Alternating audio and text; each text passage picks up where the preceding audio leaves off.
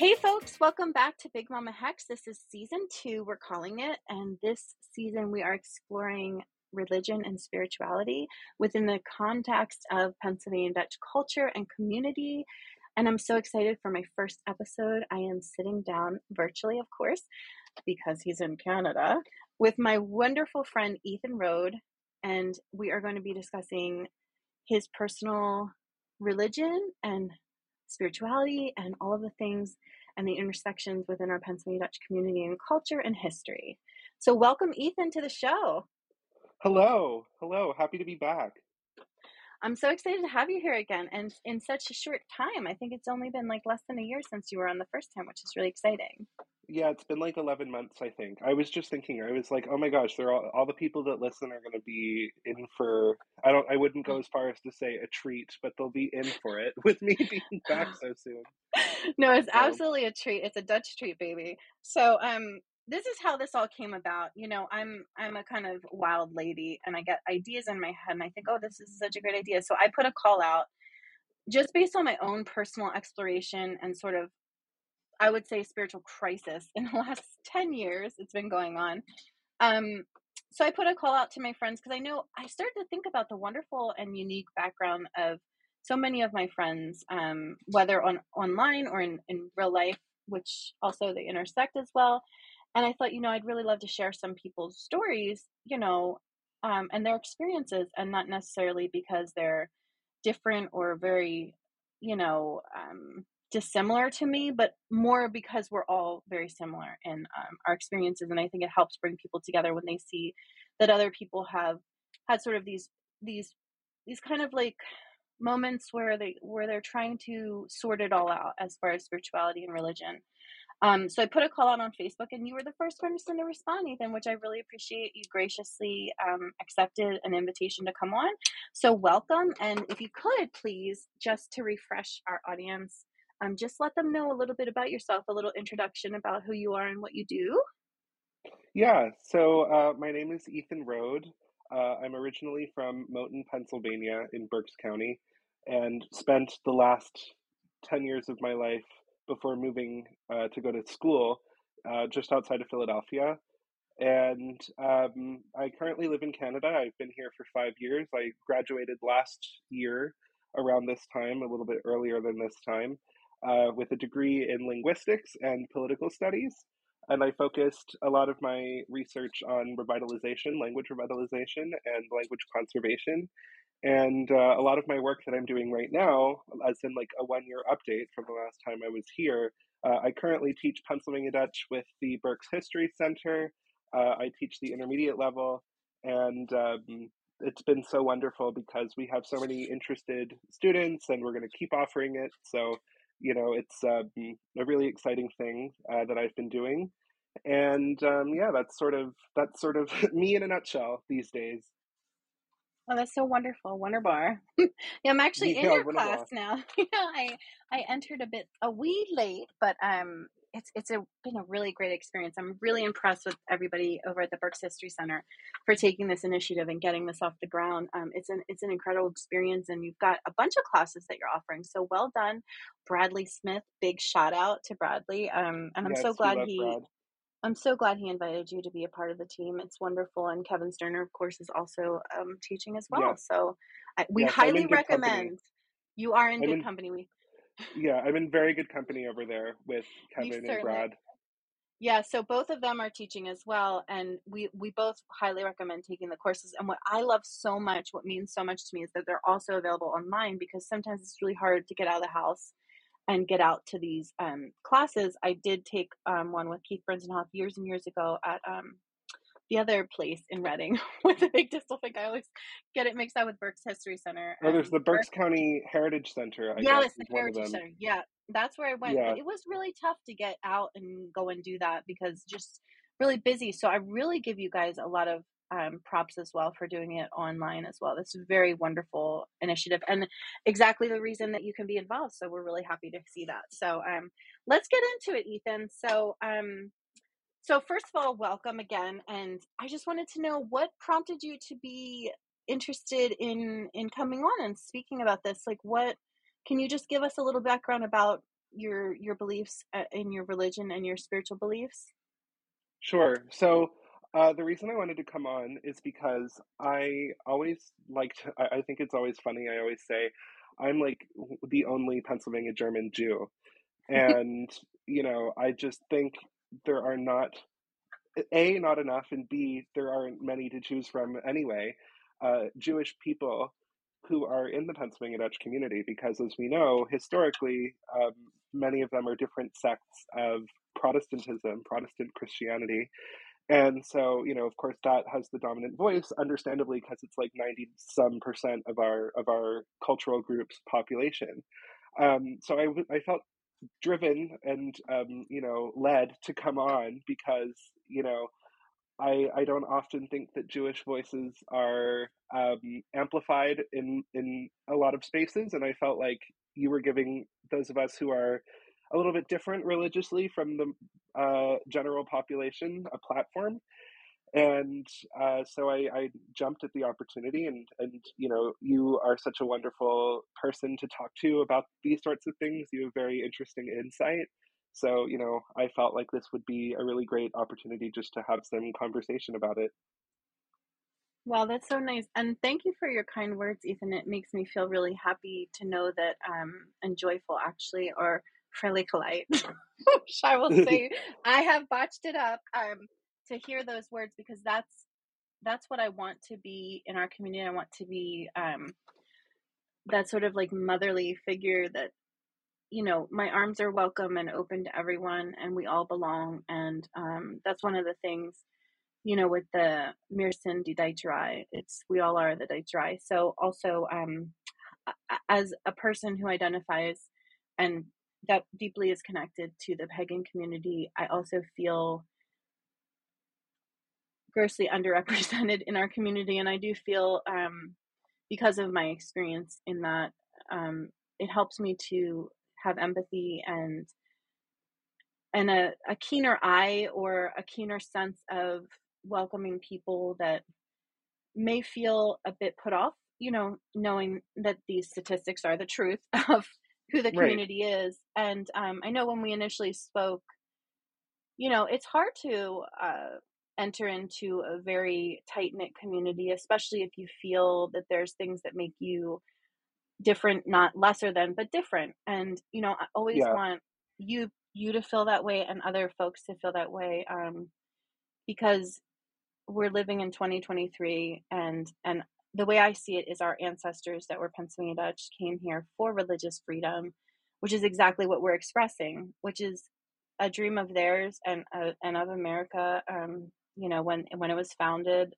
to be a place, especially William Penn, um, yeah very yeah big time. So that's really interesting. And I'll be honest with you, I think, as far as I know, in the people that I've met in the last 10 years, those that have shared their religious perspective, you may be the only person that shared that with me. Um, I know I've met a lot of people ethnically that were Jewish and Pennsylvania Dutch, but not practicing in in the actual religion. So, um, whatever I'm going to really leave this open to you about what you'd like to share about your experience and um,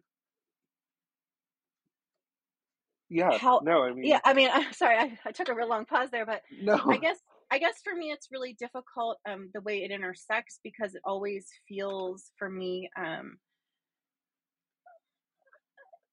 it, it, it, not that i feel nothing lesser that it's really hard to explain so It is. It is really hard to explain. I well, so I guess ultimately because we had talked briefly before this about you know how this conversation was going to go, yes and I do want to because I mean there's this saying, uh, two Jews, three opinions.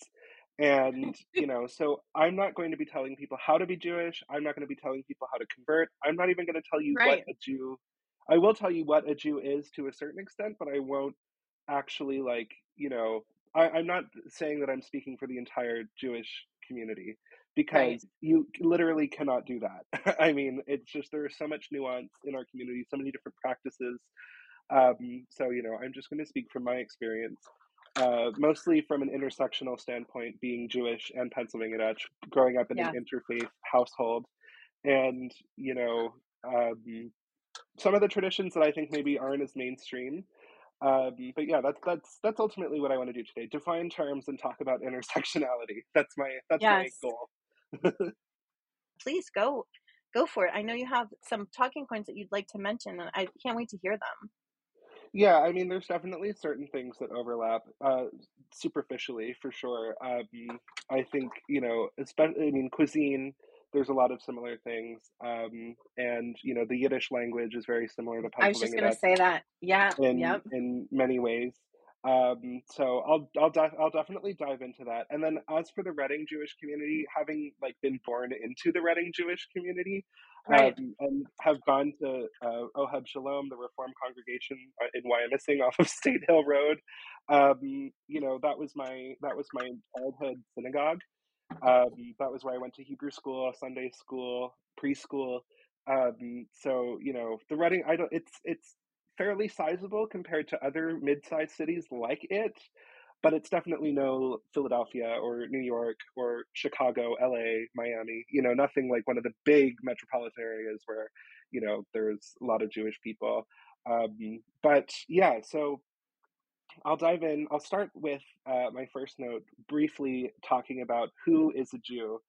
Um, so there, uh, what, what a lot of people don't realize is that Judaism is an ethnic religion.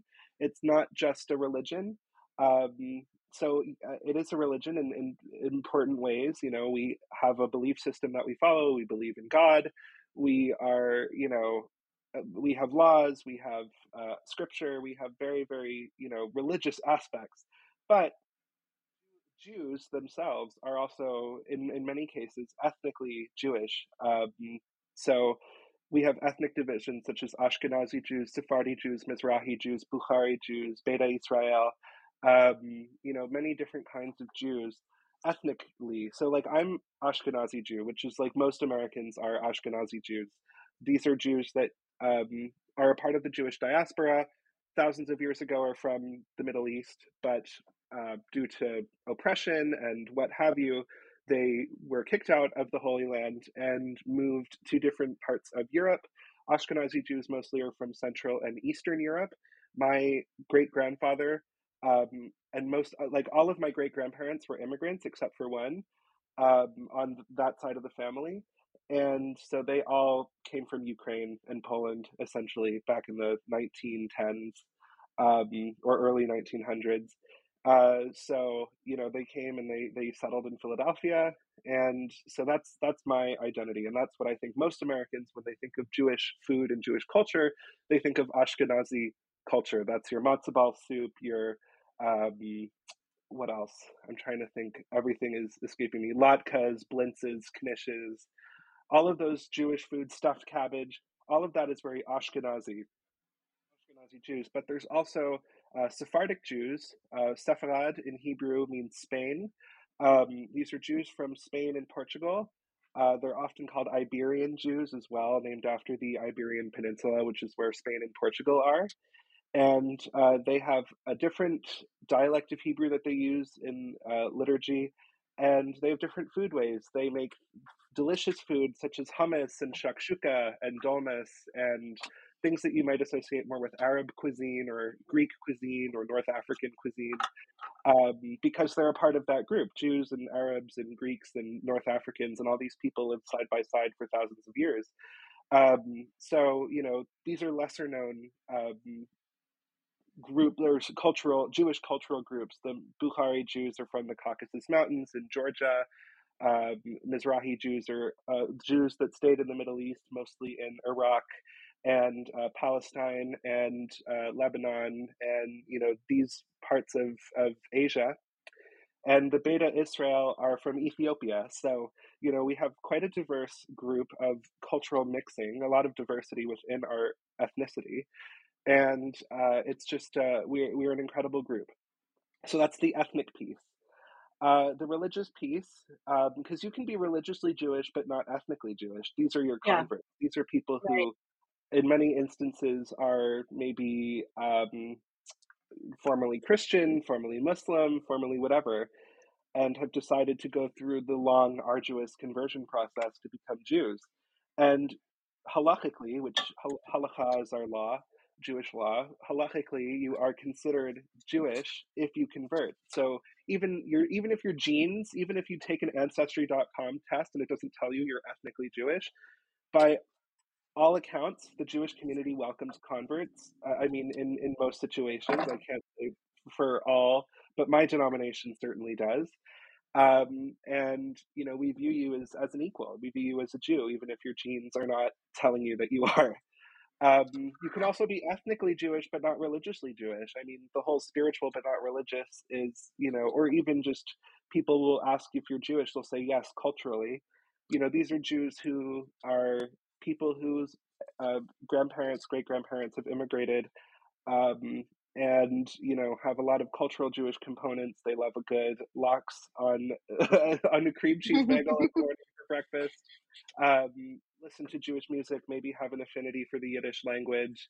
Um, you know, partake in some Jewish cultural activities, but are not necessarily believing in God or following halacha, following you know kashrut, the Jewish dietary laws. Um, you know, not following these sorts of things. So, you know, they're still Jews as well because you're ethnically Jewish.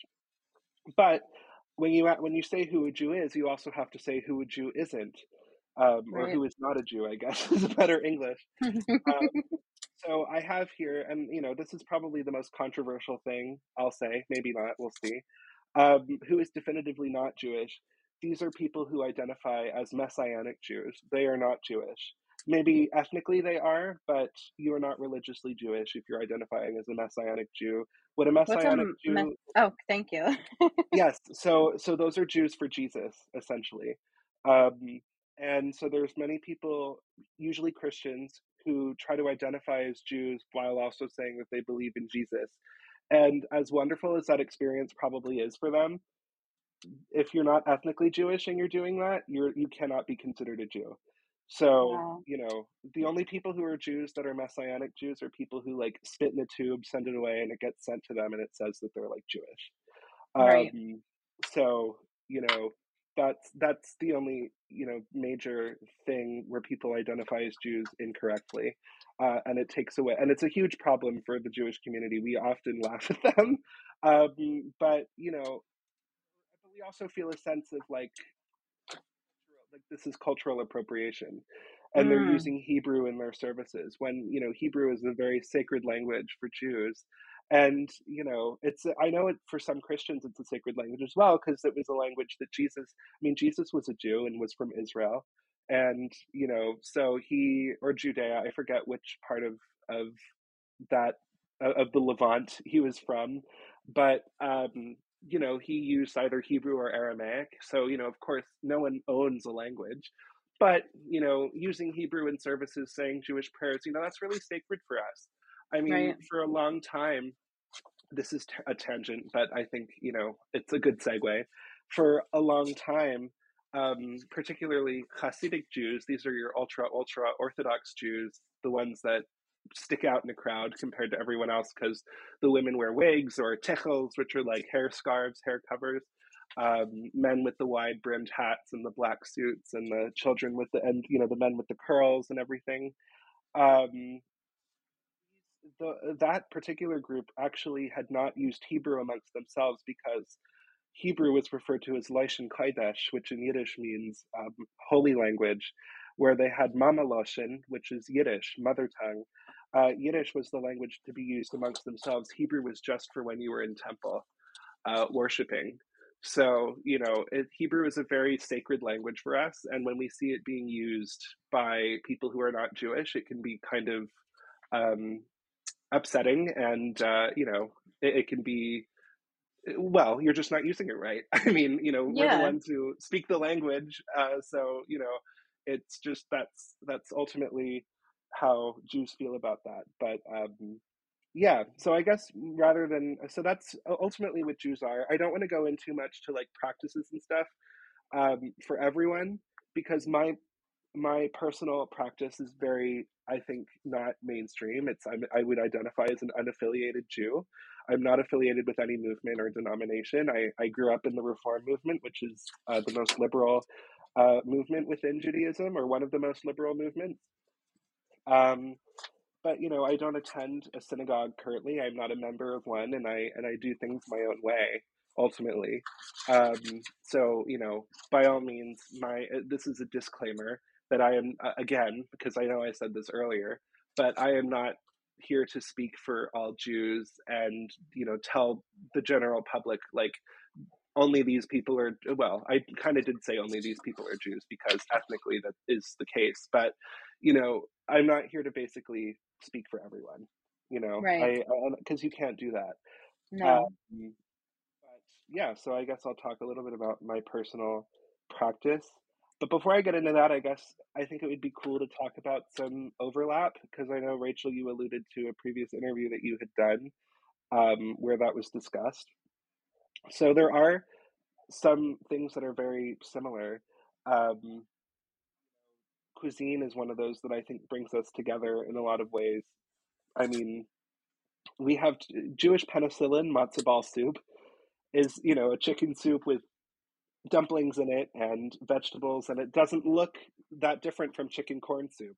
So you know it doesn't it doesn't taste all that different either. So there's a lot of similar food ways. Um, sauerkraut is big in both cultures. Pickles, um, you know, things like that are are big for for superficially big for both cultures. Um, I would say the biggest one for me as a linguist is, of course, the language, um, the Yiddish language and the Pennsylvania Dutch language. Uh, I do not speak Yiddish my grandfather spoke Yiddish, but stopped speaking it. My my mom never spoke it. My grandmother went to Yiddish school, but she did not speak it as a first language. Um, but still, you know, being around people who are Ashkenazi Jews, you use Yiddish and English all the time. You know, like right. oh, schlepped from here to there, or you know, yes. you know, things like that that we just throw in because that's our cultural language, even if we're not fluent in it it's the same way that a lot of Pennsylvania Dutch people will just say like, you know, ach du lieber or donavera, you know, things like yes. that. You know, it's just even if you don't speak the language, these are things that express something innately. Uh, it's a cultural experience. Um, yeah, so Yiddish and Pennsylvania Dutch are, are quite similar. I have been taking Yiddish on Duolingo for a little over a month now. Um, it's been really cool because it's been helping me read Hebrew and it's also been helping me um, just because, you know, I just feel a lot more connected to my Jewish ancestors. Um, so I'll, I'll give you some examples of things that are similar. So, for instance, in, in Pennsylvania Dutch, the way we say I don't know is ich weiß nicht. So, if you, you, you know, that's just I don't know. But in Yiddish, you would say ich weiß nicht. Wow. Uh, ich weiß nicht and ich weiß nicht are very similar. Yeah. Um, I also have here I sing I sing my music. I don't know why I chose this sentence. I just think it looks and sounds similar. In Pennsylvania you would say ich sing my music. Ich sing my music. But in Yiddish, it's ich sing mein music or ich sing mein Musik. Ich sing mein music or something. Wait, I can like not being able to pronounce Yiddish all of a sudden for some reason. Ich sing mein Musik. Um, so they do sound quite similar. And, uh, you know, obviously there are differences. Yiddish has a lot of Slavic and um, Hebrew influence because of where it was spoken and who it was it, it's spoken by. And Pennsylvania Dutch has a lot of English influence because of where it's spoken. So, right. you know, these are these are things that, you know, just happen when you're a minority language in a language community that is not the same or similar in many ways. So, you know, there's a lot of Hebrew in like the word for family in Hebrew or in uh, Yiddish is mishpacha. It's not it's not similar to the German familia at all. It's mishpacha. Um, we use a lot of a lot of religious terms in Yiddish. Understandably, are from Hebrew. Um, so you know, it's it's things like that where there's some cultural overlap. Um, so yeah, that's that's uh, that's just something that jumps out to me right then and there is is language. That that's really um, interesting. That's what I was going to ask you about was Yiddish, um, because I don't know why. I grew up in a suburb of Philadelphia. My parents were both raised Methodist. We use so many Yiddish words. It's kind of bizarre, and I really don't know why. I think my mom had a very very close friend that was Jewish. Maybe she picked it up from her, but I we said schlepped all the time, oy vey all the time. Um, what is another one that we would say so much? And I remember one of my Pennsylvania Dutch speaking friends. I say that loosely um, about friends. Actually, called me out and said, "No, you can't say that. That's really offensive." Oh my god, what was it? It was like, um, like kind of sloppy and slovenly. Oh, I'm not Oh sure. my god, I can't think of the word, damn it. But then I wanted to check in with somebody who actually speaks Yiddish because I thought Yeah, maybe no. he's just pulling my leg here. Um, No, I don't I mean, I wish I could help you. but no, I no, mean, no. It'll come of to me and I'll ask but you another time. But I mean, as far as like you using Yiddish words, I mean, Philadelphia has a huge Jewish population. yes, And so yes, Philadelphia English, which is the dialect of English, has a lot of Yiddish. I mean, as well as New York English. People who aren't ethnically or religiously Jewish still use a lot of Yiddish words. Schlep, schmuck, putz, all these things, Oh, it was know. was it maybe putz? Yeah, it was something like that. Yes, yes, hundred putz percent. is offensive. Putz is Yeah. offensive, but it's like, you know, it's definitely if you call someone a putz, then, you know, you're basically calling them um am I allowed to cuss on this show? Come on, come on, Ethan. What do you think? Of course. Uh, um, well, okay. Well, so yeah, so putz in Yiddish essentially just i- is you're calling someone a dick. Um so like, you know, I I mean, I, I won't say who because I don't want to be polarizing, but I mean, my Jewish grandmother calls a lot of people she sees on TV putz, just because there's a lot of putzes on TV these days. Um, so you know, that's just uh, it's uh, one of those. Uh, it's such an expressive word. Although I feel like in my experience, Jewish people throw around that word all the time, but maybe that's because most of us don't speak Yiddish as a first language anymore, and so we words have sort of lost meaning over time. But that's essentially what putz is calling someone a dick. Like if someone's, oh, you're acting like such a putz. Um, yeah. you know that's that's ultimately what it is. And, and my grandmother uses that word all the time to describe like everyone and everything. So nice. Making her sound like a raging bitch but she's actually really nice. And um, you know she mostly talks about politicians calling them putzes etc so you know. well, you know, I'm sure you've heard the you've heard the scientific evidence that people that actually curse are a lot healthier, and it's a great way to relieve stress. So I'm all for it, Gammy. yeah gammy i mean she doesn't curse much in english but she will in yiddish i mean you know she but that's i think that's a lot of people who have access to more than one language especially Pennsylvania Germans and Jews, you know, there's a lot of tapping into yeah. language. Well, well, you have a unique perspective because you're both you're a part of the Jewish community, both ethnic, ethnically and religiously, but you're also part of the Pennsylvania Dutch community, and you're also a linguist. So I have a great question for you about. Um, oh, here's my question. Okay, so from all accounts, including my own Pennsylvania Dutch family, our language, Pennsylvania Dutch, has gone through a very, very gross transition into almost being um, eradicated, basically, um, due to what many accounts will say was the family not wanting their children to learn it. They wanted to talk and speak in secret, the grandparents or the parents. But what I have found through my research, Ethan, which I want to ask you if it's similar with Yiddish, is that it was sort of a way to protect their children from prejudice due to the accent and due to the affiliation with Germany in both World War One and World War Two. Um, a lot of Pennsylvania Dutch people will come up to us at events and stuff and discuss how you know they really wish they had learned it and of course there's been a great um, renaissance in the language and interest in the language and that's very very beautiful to see but it's really painful to know that like my mother's generation and perhaps a generation before that so she's um, uh, baby boomers really lost that even having that experience of learning it at all and i know with the person i spoke of earlier scott yoder who grew up in reading he learned Pennsylvania Dutch with his grandfather in the basement, but his grandmother was all against it. And that's definitely how it kind of was um, for our family. My grandmother spoke it, it was her first language, but then she, of course, went, many of you know my story. Uh, my grandmother went to college and um, was put in a speech clinic and and it really was a thorn in her side her whole life. She was really angry that they they treated her that way. But to her previous generations, um, you know, their experience it was very different. They were worried that their their children would be treated differently because they had been treated differently. So is that something with Yiddish that's also um, a commonality where was there ever a time that you're aware of? I mean, Pennsylvania Dutch is like so specific and so small. Yiddish is much larger, and I, I can imagine there's much more speakers. But is is there any sort of like commonality in that? That you know, has it ever been close to not being spoken? Is there any similarities with that linguistically speaking?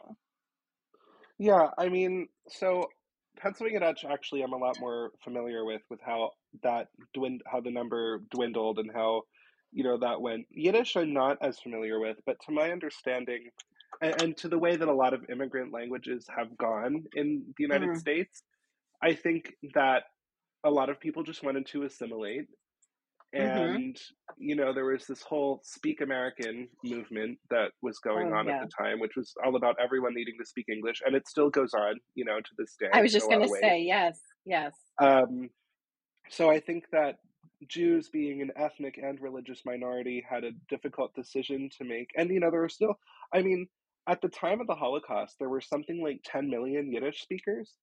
And so of course the holocaust is you know did that number in. And you know there were 6 million Right, jews that were killed during the holocaust. So you know and i think something like 85 90% of them were yiddish speakers or yiddish mother language speakers. Um, so of course that did the number in um, and then when people immigrated and now a lot of jews like my ancestors or my jewish you know great grandparents they weren't escaping the holocaust. They came to the united states before the holocaust happened. They were escaping different genocide the uh, pogroms in eastern europe.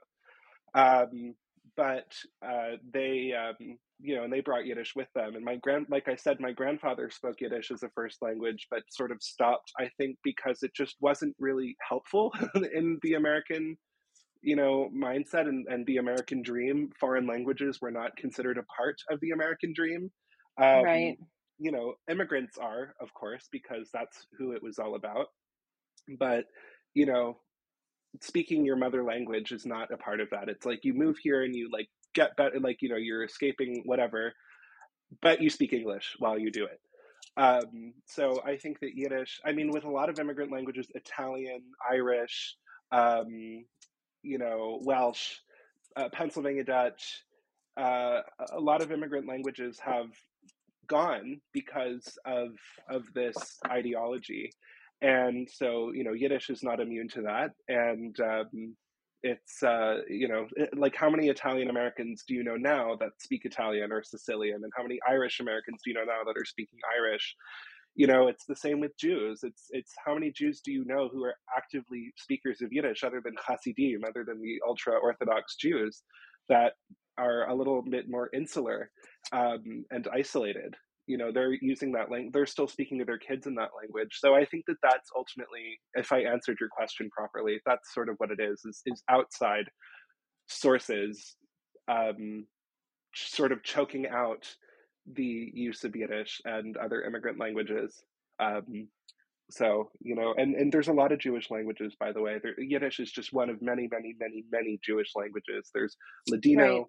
Which is spoken by the sephardic jews which is judeo-spanish um, Wow. and was not really active. It wasn't as popularly spoken in the U.S. because most of the Jewish immigrants were Ashkenazi, so Yiddish speakers. But Ladino was widely spoken in Turkey and Greece and Italy, Spain, Morocco, Israel, uh, Palestine, Egypt. You know, these are you know there are many many, and I, I mean those are just two of like hundreds of different Jewish languages. So you know it's um, and it's it's just something with assimilation that unfortunately withers away.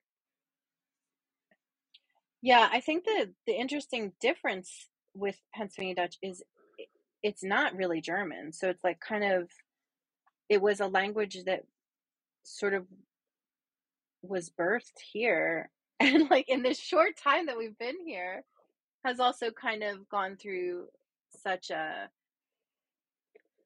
a decline, you know. Like let's just be honest. I mean, people are learning it now, but it'll never be the same as it was you no, know, 100 I mean, years ago, you know. Specifically outside of Amish and Old Order Mennonite communities. Exactly. No, it won't I mean, I would love to see it rebound, but like, Same. you know, and I and I have faith that more people will speak it outside of those two religious groups but yes. I don't know exactly what that number will be. And I mean, Pennsylvania German or Pennsylvania Dutch is it is a German dialect. It comes from Swabian, it comes from Palatinate German, it comes from Badish, it comes from Alsatian German. It's you know a result of dialect mixing that occurred when our forebears came to the to the United States and settled here and had to find a way to communicate with each other, and therefore Pennsylvania Dutch was born. Yiddish is um, from Old High German. It's an it's an Old High German language um, that has been Hebraized, which just means a lot of Hebrew influence. And there's so many different Yiddish dialects, particularly, you know, influenced by Slavic and Baltic languages. So, you know, Baltic languages like Latvian, Lithuanian, uh, Slavic languages like Polish, Ukrainian, Russian, um, Belarusian. You know, these are there's tons. I bet there's also like Hungarian Yiddish and Romanian Yiddish. There's so many different kinds of Yiddish that are spoken by Jews from different countries and different, you know, from from being surrounded by different linguistic groups. So it's it's really fascinating, and the story of Yiddish and Pennsylvania German are very different. But even though, like, you know, I mean, I recently saw a Facebook post of an Orthodox man, an Orthodox Jewish man who attended the Kutztown Folk Festival and used Yiddish to communicate with the yes. Pennsylvania Germans. And that was just, you know, it's such a wonderful connection that we have, the very few connections that we do have. Um, it's nice that we have that. I mean, I don't know if you know the story of, uh, and I forget his first name, but the man who started Boscov's. Um, he was I don't know if he himself was a Jewish immigrant or if his parents were, but I know that his first language was Yiddish. And the reason why Boscov's became such a success in Reading was because he was able to communicate with the Pennsylvania Dutch clientele that would go shopping yes. there between yes. Yiddish and Pennsylvania Dutch. So, you know, it, there there are more links than people think but right. I would I still wouldn't say that there's a ton, you know, like I just right. I would not go as far as to say that like we're one and the same. But I think maybe no. that's just me being protective of both cultures, you know. Yeah, I, I mean wanna... that's that must be hard because it's like I feel similarly in like I'm very very Welsh and very Pennsylvania Dutch, but it's like very protective of both Okay, Ethan. So we got kind of sidetracked. I get really excited about language and linguistics and all the little like I can get into the weeds very much so for that. But sticking with religion, um, let's come back to speaking specifically on maybe if you'd like to share some of your own personal practices and the ways in which your religion um, come through in your own spiritual your personal spiritual practices keep in mind that there is the saying two jews three opinions um, and that I do not speak on behalf of my entire community. I just speak on behalf of my uh, experience and my um, my practice. So I'd love to hear. I'd love to hear about how this how this shows up in your everyday. How this is important and meaningful to you, and why. Like, what's the difference between what call did you have to be both practicing and ethnically Jewish, and why do you feel um, so so strongly connected to it? I'd love to hear more about that. Yeah, so I mean, I was raised Jewish. I come from an interfaith family. My dad's family is the Pennsylvania Dutch family; they're Lutheran. Um, I and my mom is Jewish, and when my parents got married, it was the it was my mom's wish, and my dad agreed happily um, that my brother and I would be raised Jewish. And so I grew up in the Jewish community of Reading, Pennsylvania. Not a very huge Jewish community, but it exists. Um, and I went to the Reform Synagogue there. The Reform movement in Judaism is the most liberal denomination, um, relig- uh, liberal in the uh, religious practice sense. Um, and uh, it's uh, very open to converts, etc. Um, although not a proselyte jews do not proselytize we're not a we're not an evangelical religion we do not seek converts we actively dissuade converts because you know historically we didn't want people to have to follow as many rules as we did. We have to follow like 600 some rules or something ridiculous. Most people don't follow that many but you know i digress. Um, so i grew up in that small jewish community but it was tight knit uh, i don't know how tight knit it is anymore but at the time it was.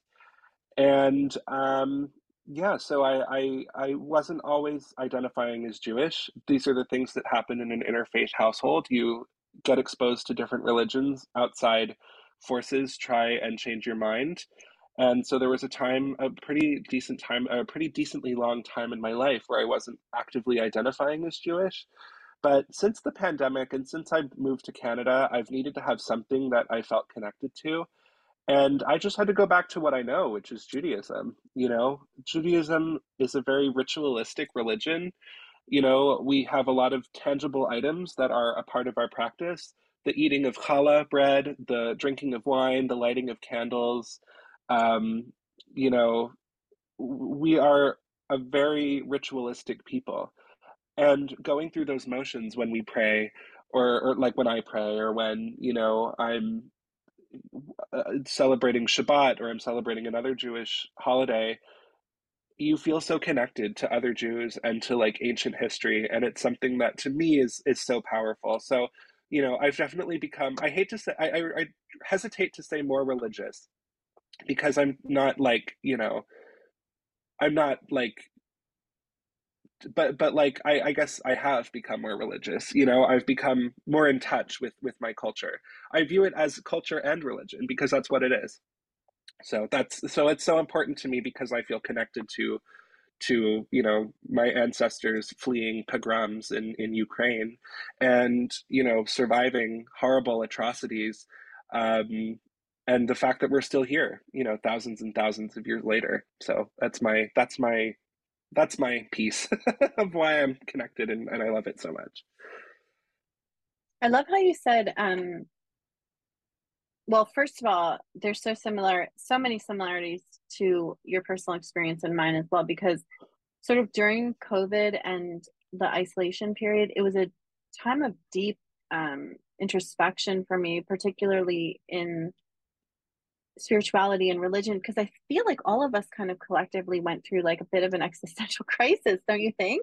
Yes, and I well, feel like it and was, we still are going through was, an existential crisis. Yeah, sure, because it's not like oh, we're in this other part of the story where we're pretending like it just never happened, and we're just gonna block that out and like sweep it under the rug, and it's like our trauma, and we're just gonna skip it, meaning the pandemic. Um, mm-hmm. but that's also sort of where this came to a head for me as well, which is which prompted this series of podcast episodes is you know at the end of the day we had all of these things that were um, part of our our commercial lives and and the things that we think that we're seeking and the things that we think equal success. But at the end of the day when we were all stuck inside and afraid of what was coming for us it definitely felt very and i felt like or apop- apocalyptic. And i felt um, a strong like yearning to as you mentioned feel connected and go back to what i know. And i speak a lot about ritual and how important ritual is in in many different ways of living. And um i i that's so resounding for me and resonating so much for me. What you said brought you back to this um i feel like these moments in our lives are things that can sort of spur us in that path. Where you're at the fork in the road you either go you know, one way where you're going down the darker and darker path of the lack of this sort of faith or connectedness.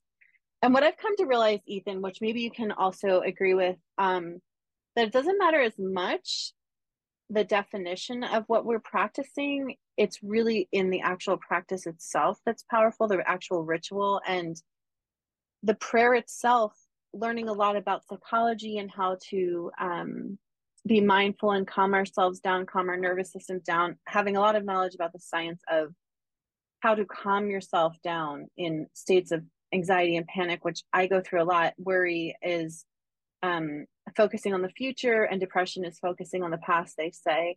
Um, I think religion and spirituality seem to bring people more into the future, or not the future, bring people more into the present and a more mindfulness and a more um, yeah. present way of living. So it's I think centering. that's Yeah, for sure. It's very centering. And I think in general, if you don't have faith in others and faith in in humanity in general, like life can be a very dark place and we're going through such dark times now as we have in the past as you know because you clearly know the history of your people and also like we both share Pennsylvania Dutch ancestry as well and I'm also Welsh they they've gone through so Yeah. much A lot um, of in their ethnic history as well minorities, ethnic yes minorities who have bared the brunt of colonization have yes had, you know, the deep impact. And I, I mean, you know, colonization is a word that I know is most often applied to Indigenous peoples, as it should. Um, right because you know indigenous peoples who and I, I, you know a lot of my work in the past has been with indigenous peoples and i still have a very deep interest in indigenous linguistics and indigenous people in general um, but you know so I, I mean maybe colonization isn't the right word but i mean the jewish word and or not in a language but like the word that jews use is pogroms which were you know genocides that were carried out in eastern mm-hmm. europe i mean my great grandfather slept in barns uh, as trying to escape i mean he left his most of his siblings behind his brother came uh, with him and and when my great grandfather died um, his brother, who had also survived, I think there were only two brothers that survived out of everyone in the family. My grandfather was raised by my great uncle when my great grandfather died, when my grandfather was only a year old. So, you know, I have a very, very deep understanding of how important continuing to practice my religion is because I know that like if it were up to a lot of other people, I would not be able to. Um, right and so there's a lot of power in praying. Uh, in, in in Jewish in, in Jewish ritual, you know, because I mean, so here's so this I guess a little bit more into my practice. I don't want to like steer too far away from that because I think that your point is really valid and important, and a lot of the reason why I practice um, or have begun practicing more. Um, I've recently started what's being called keeping Shabbat. Um, Shabbat, for those who don't know, it's the Sabbath. It starts on Friday night and ends on Saturday night. Um, it's a day long, um, just opportunity for people to rest, for Jewish people to rest and center yourself, have a big meal. You're not really Orthodox halachic Jews do not do anything that day. They don't do work. They don't do yard work. They don't like leave their house. They don't do shopping and obviously they don't go to a job. Um, so the day of rest is really important, and that's what Shabbat or Shabbos, as I might just slip into, because that's the Yiddish word for it. Um, that's definitely you know something that I've recently started keeping, and you know it's a ritualistic thing that I just it feels such it's just it's i want to incorporate it as part of my routine. I literally just started keeping it like a week ago and this past friday was my second friday lighting the candles saying the prayers having a piece of challah you know having some wine and having a nice dinner. Now i don't do nothing over shabbos. I still like go out and do things. I'm not that traditional that i don't do anything but shabbos is such a beautiful aspect of our religion um, and Christians had it to a certain extent. I mean, the Sabbath is a part of uh, definitely more, definitely some Christian denominations over others. But I know Christians do have a similar idea. I mean, Sunday is a day of rest for Christians. Um, and you know it's uh, it's a similar idea but different in that you know a lot of the jewish practice is done in the home um, we can go to Friday night services, and I have, and I've looked into going to Friday night services is because sometimes it's nice to have a rabbi go through and do everything for you. Um, but you know, buying a challah or baking it, which I mean I could do, but I'm just you know don't want to, um, or I would like to. I would like to. I shouldn't say I don't want. I don't want to because I do want to. I just it's a lot of effort to like braid bread. Um, so yeah, going out buying a challah um, just being able to pray in my home with the candles, maybe turn on a Zoom, a Zoom Shabbos service, or watch, you know, a Shabbos service from a different synagogue. You know, that to me is just is so beautiful that I can, from the comfort of my own home, have a have a spiritual space and like make a spiritual space in my home. I don't have to physically go somewhere to have a spiritual experience. I know that some, you know, evangelical Christians have a similar experience different but similar that they don't need to be in a physical place to have a spiritual experience. But i think that judaism and you know as well as paganism you know there eh, we have places where we can go be in community. But the central part of judaism in my experience has been other than you know the community it, it's also about like practicing in your home and like mm-hmm. incorporating mm-hmm. Jew- Judaism into your daily life. And by bringing it bringing it into the home, setting aside on Thursday evening, I'm going to go to the grocery store, pick up a challah, pick up a bottle of wine, whatever. Um, and you know, I'm going to light candles and I'm going to pray.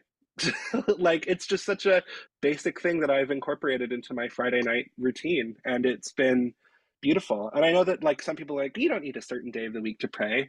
Maybe not for you, but for me having that time built in has been helpful because it's centered me. It's like okay, Friday evening that's my time I can just disconnect disconnect but also connect, you know. It's like right. it's disconnect from everything else, connect to what's important.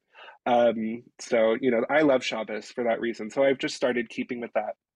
I also um, I mean, not to like dive too deeply away to that because I also want to hear what you have to say. Um, but like, there's other parts of my like I've recently stopped eating pork. Um, I had been pescatarian for a while, and then I was vegetarian for a while, and then I reincorporated meat into my life, which I know is like very personal and like literally nobody cares. But I I say that because I've recently stopped eating pork within the last couple months, and you know i don't miss it. I really don't miss it that much. I know that like and i'll get into intersectionality a little bit later because i think that there is some interesting overlap between being pennsylvania dutch and being jewish but you know pork and sauerkraut is a no-no for me now and a lot of like really delicious pennsylvania dutch foods are which you can relate to because you don't eat that stuff either. So um i but i you know it's um it's a commitment that I'm doing, you know, this is a commitment that I'm making. And, and for me, it's really important that I stick to it. Um, and it makes me mindful of not only what I put in my body, but for what, you know, it just makes me feel like I'm a part of a wider Jewish community by doing that. Yeah, I think those those sort of disciplines can help you strengthen so much in your character as well. I mean, it's like discipline is definitely a pathway to strength and mm-hmm. and resilience, of course. Um, one thing I wanted to say about what you were saying is um, I found out with my DNA um, that I'm actually a friend of mine, Robert, told me that the place I'm like in my DNA from Wales, we were actually part of my Welsh heritage is indigenous. And I was like, whoa. So like the the word colonization and colonize means so much so much more has so much more of a different feeling for me now um it but I love what you were saying. Sorry, I was just going to say it definitely like it applies to Wales a lot more than it does to Jews because Wales was colonized by England and still is colonized by England. So, well, what you know. I found out, you know, I went I went to watch a cute cute story documentary I thought about Wales thinking I'd find out what the landscape's like and it and it showed us how much repeat colonization happened to the Welsh people but yeah you know I think it's hard because I think um, it's hard sometimes to navigate these these feelings because I feel the same way when you say go back to what you know. I was raised Christian um, very loosely, but you know, I feel a strong pull to the pagan ways of the Celtic, particularly pagan ways, because I feel more connected to that part of myself. Though I live in Pennsylvania, and you'd think mm-hmm. it would be the opposite, but I think religion plays such a large role in our lives, not just as a practice, but also as part of our history. So I think when you say the ways that you're adopting the Shabbat, am I saying that right? Yeah. Yeah, fuck yeah. it up. All right. How you're adapting it to your own experience and your own lifestyle is so very, very valuable and important of a lesson that as we evolve, as do our traditions, and it doesn't make it less of a ritual for you because it's your devotion and that discipline that I think is so powerful and how you've seen already so much of a growth in yourself as far as your like discipline and ritual always to me feel I don't know if it's because I have ADHD but it helps me kind of like center myself like you mentioned and I I love that idea of setting aside a day because of the way my brain works that I will Yeah. get so so hyper focused on certain things that if I don't set that time aside for a specific specific thing like what I've been doing is Sundays I've been like um attending Zoom church just to like sort of explore this part of myself that seems to be like drawn to this but then keeping sacred Mhm. my space in a very pagan way but the way that I translate it so I don't think I hate I shouldn't use hate, but I really dislike when people try and set rules out. And I don't mean the the Jewish rules, uh the what was it called again? Um, Halakha. halakha.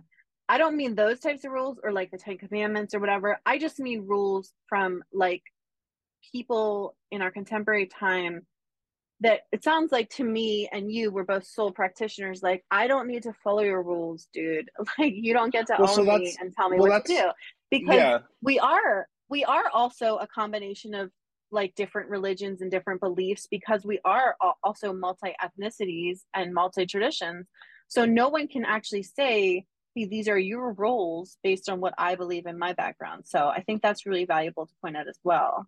Yeah, I mean, and that's, and I'll briefly touch on because, like, you know, I say I don't eat pork, but I'm not completely kosher. Like, I mix meat and dairy, and I still eat shellfish, and I, you know, I, I definitely am not like a fully kosher Jew. And I often have some people who are a little bit more kosher than I am, or even a little less kosher. People will just come up and, and they love to say, You're not doing it right. And I just like to say to them, I don't care. Like, I'm doing what makes me feel connected to Hashem, which makes me feel connected to God. Like, you know, I'm just doing what I need to do for my, and that's the thing about religion is that people make it so public, but it really needs to be personal. Like, if you don't fix what's going on in here, inside you, you're, you can't go about doing anything outside. So, you know, I'm I, I'm doing this to talk about it because I think that there's not enough Pennsylvania German. I don't think there are any Pennsylvania German Jews that are open about it, and I think that there's not a lot of space for people like me all the time. Um, but I'm also doing this uh, because I want people who are Jews, if you know this reaches any other Jews, I want people to feel like that. Yes, there are a lot of rules in Judaism, but like you can also follow what you feel is important to you. Like, you know, that's why I say I'm unaffiliated. I used to identify with Reform Judaism, and in a lot of ways I still do because, you know, it's a very affirming religion. It's a very, or, or sorry, affirming movement. It's a very, um, you know, open to, to everyone, very diverse, beautiful group but yet there are still things in it that I'm just like I can't fully get behind that. So I have to be unaffiliated. If I want to go to temple and if I want to worship amongst other people, I will go to a reformed temple, but I am unaffiliated. You know, this is a, this is something that I really only realized when I started keeping Shabbos last week. I'm like I'm doing this. I'm watching a reform service, but I'm keeping kosher in my own way. I'm doing religion in my in my own way. So, you know, that's how I feel about it at least. It's beautiful. I love the way you describe that as well. Um, that's how I feel about many, many things, particularly my spirituality. And while during COVID, I was trying to sort of, because it was such a dark time, um, trying to find or like pigeonhole myself into a certain way of thinking. And one way of thinking, I'm thinking, well, how's that possible? I mean, just in my DNA alone, I've got like seven di- different ethnicities, and those come with all a set of genetic memory, I feel, of like our experiences our beliefs. Some things I'm just called to, and I feel really strongly connected to things. And we're all a different blueprint. And I think making it work for yourself is so important. And I think that's where a lot of religions fall short in our modern days because they're not really trying to connect with you know where we are now and the way our our brains work the way technology has changed the way our brains work the way work cha- has changed the way just society in general has changed. I think it's really i'm very impressed by you and your ability to not live in fear of that and and needing to fit into a certain way but also your dedication and devotion to it. It's really inspiring to me um because it's hard. I actually i actually this is part of the overarching theme of these different discussions is it's very hard to be a sole practitioner or an unaffiliated person because at, at times it feels very very lonely and um, it's just very inspiring to hear you talk about that ethan because i think um, your devotion and discipline is um, while it's new for you. You haven't been doing it for very long. I can tell that you're very devoted, and um, but it's but it's helping even you. But even so it's not new because i grew up with it still so like you know i'm still Right. like i like i was raised jewish so like i i attended jewish services in hebrew school and sunday school and i had a bar mitzvah and i did all these things but it is i guess you know it, so a lot of it does feel familiar but yeah in a lot of ways it is new you know like it's it's it's like you know the keeping like we did Shabbos in the home when I was a lot younger, but we hadn't for a very long time. Um, Right. but like you know, I've been doing it now, and um, there are some things like eating pork is or not eating pork is new for me, and you know I um, but like having grown up in an interfaith household, like I still did celebrate Christmas and Easter, albeit secularly. Like I was not attending Right. church for Christmas or Easter, um, and I still don't, and I don't intend uh, on it. But I, um, you know, Christmas to me is a secular holiday, and and I've always celebrated it that way because of my Pennsylvania German side. And you know I, I still do celebrate christmas. I don't do easter anymore. Um, but uh, yeah i mean you know for me it was just uh, it's a, a secular thing. It's a secular experience. And i think a lot of people who aren't christian or a lot of people who are christian um, you know don't understand that like who are in like having grown up in an interfaith household in a bicultural household um, you know Christmas has always been a secular thing for me. I mean, maybe not for my dad's family. I mean, they would go to church and it's a, a very important holiday for them. And I don't mean to diminish the importance for them because I know it's a very sacred day. But, you know, for me, Christmas is just secular. And like we'd have a Christmas tree, we'd have Christmas food, we'd make Christmas cookies, Santa Claus, like that was that was what it was. Um, so, you know, that's just and and that was the way that my parents agreed on raising my brother and I. So, you know, it was it wasn't just my mom saying like, well, we have to raise our kids Jewish. She did say if we plan on having kids together, I'm going to need them to be Jewish. She gave my dad the option to say, okay, this won't work or okay, yeah, let's do it. And my dad was like, yeah, of course, as long as they have some sort of like religious foundation, which was important to him as well. Um, he was happy and, you know, I mean, my brother isn't as actively Jewish as I am, but I'm, you know, coming back to it. And it's been lovely, you know, reconnecting with it. Yeah, I guess what I mean by new, because as you were speaking, I guess, you know, you think about like the way you're raised and you're given this set of guides based on what your what your family believes, right? I guess what I see in you when you're speaking about this is your your new new commitment to it in an adult way, I guess I could say, because you have this background. Yeah. You know what I mean? Like you've It's devoted your renew it's renewed. It's renewed commitment. Yeah, Yeah, exactly. Like it's a so you were renewal. given you were given all of the tools, you were given all the experiences, you did your bar, bar mitzvah, but you've actually committed your heart to it, which is a beautiful thing to see. And I see that Yeah. as like there's like a difference where you're just kind of going along with what your family's always done and it's the tradition in the family and then actually committing yourself to this is, is a beautiful thing to see and and that's where i i guess i'm seeing um this glimmer that's different than if you were just kind of going along with what your family practices you know Yeah, which is really like my family's Jewish and so am I, so that's what yeah is. Yeah. It's definitely yeah and that's kind of like to be to be honest kind of the easier road like you don't really have to question anything. You just like you're going about your day going through the motions but to really have that like you know that moment where you're sort of like okay this is for me and you're devoting your life to it it's really like entering into a relationship or a union is very similar to that and i think that's just so beautiful um. Well, and that's so and that's the oh, sorry. I was just gonna say no you're like fine I was just going to say briefly, um, you know, this is just one of the things that, like, you know, I, um, like, it's always been there, you know, but I, I won't get too deeply into it on here. But Rachel, you know, I've told you, like, some of my past religious trauma. Um, you know, I've, I have uh, always, I've kind of been in and out of different things. And, you know, this definitely feels like my thing, you know, now that I'm back to it, because it's what I, it's in my genes. So, you know, yeah it makes sense. Um, and also, uh, yeah, I mean, it's just, we have this saying as well that, like, for uh, specifically for converts, I never had to convert, but um, for converts, we always say even if you weren't born Jewish, your soul was always Jewish.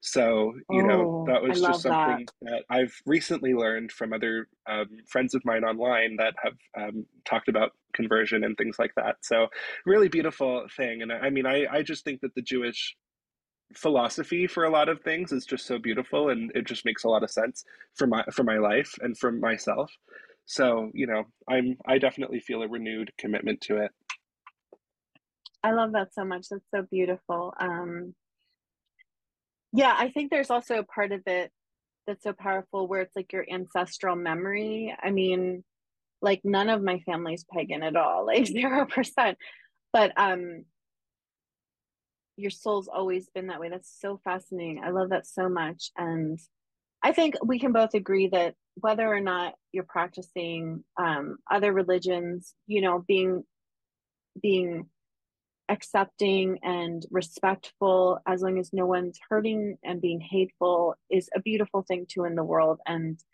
that's what i've experienced in my in my adulthood and being more um definitive about the way that I practice. I've I've only experienced um, acceptance and loving from other people, which I feel very blessed for. Um, though I don't really talk about it much, which is why this is a big um, leap leap of faith for me. But mm-hmm. I think it's an important it's an important time in these dark times for people to remember that there is this these these traditions and beliefs and systems that can help you in in dark times leading with mm-hmm. faith and you know i just love that so much any last words you have to say ethan yeah i mean i guess i'll spend just i'll very briefly mention you know intersectionality is a word that i know a lot of sociologists and and you know people use uh, anthropologists i think intersectionality is such an important word because like i grew up I mean, I celebrate both aspects of my heritage, both aspects of my culture.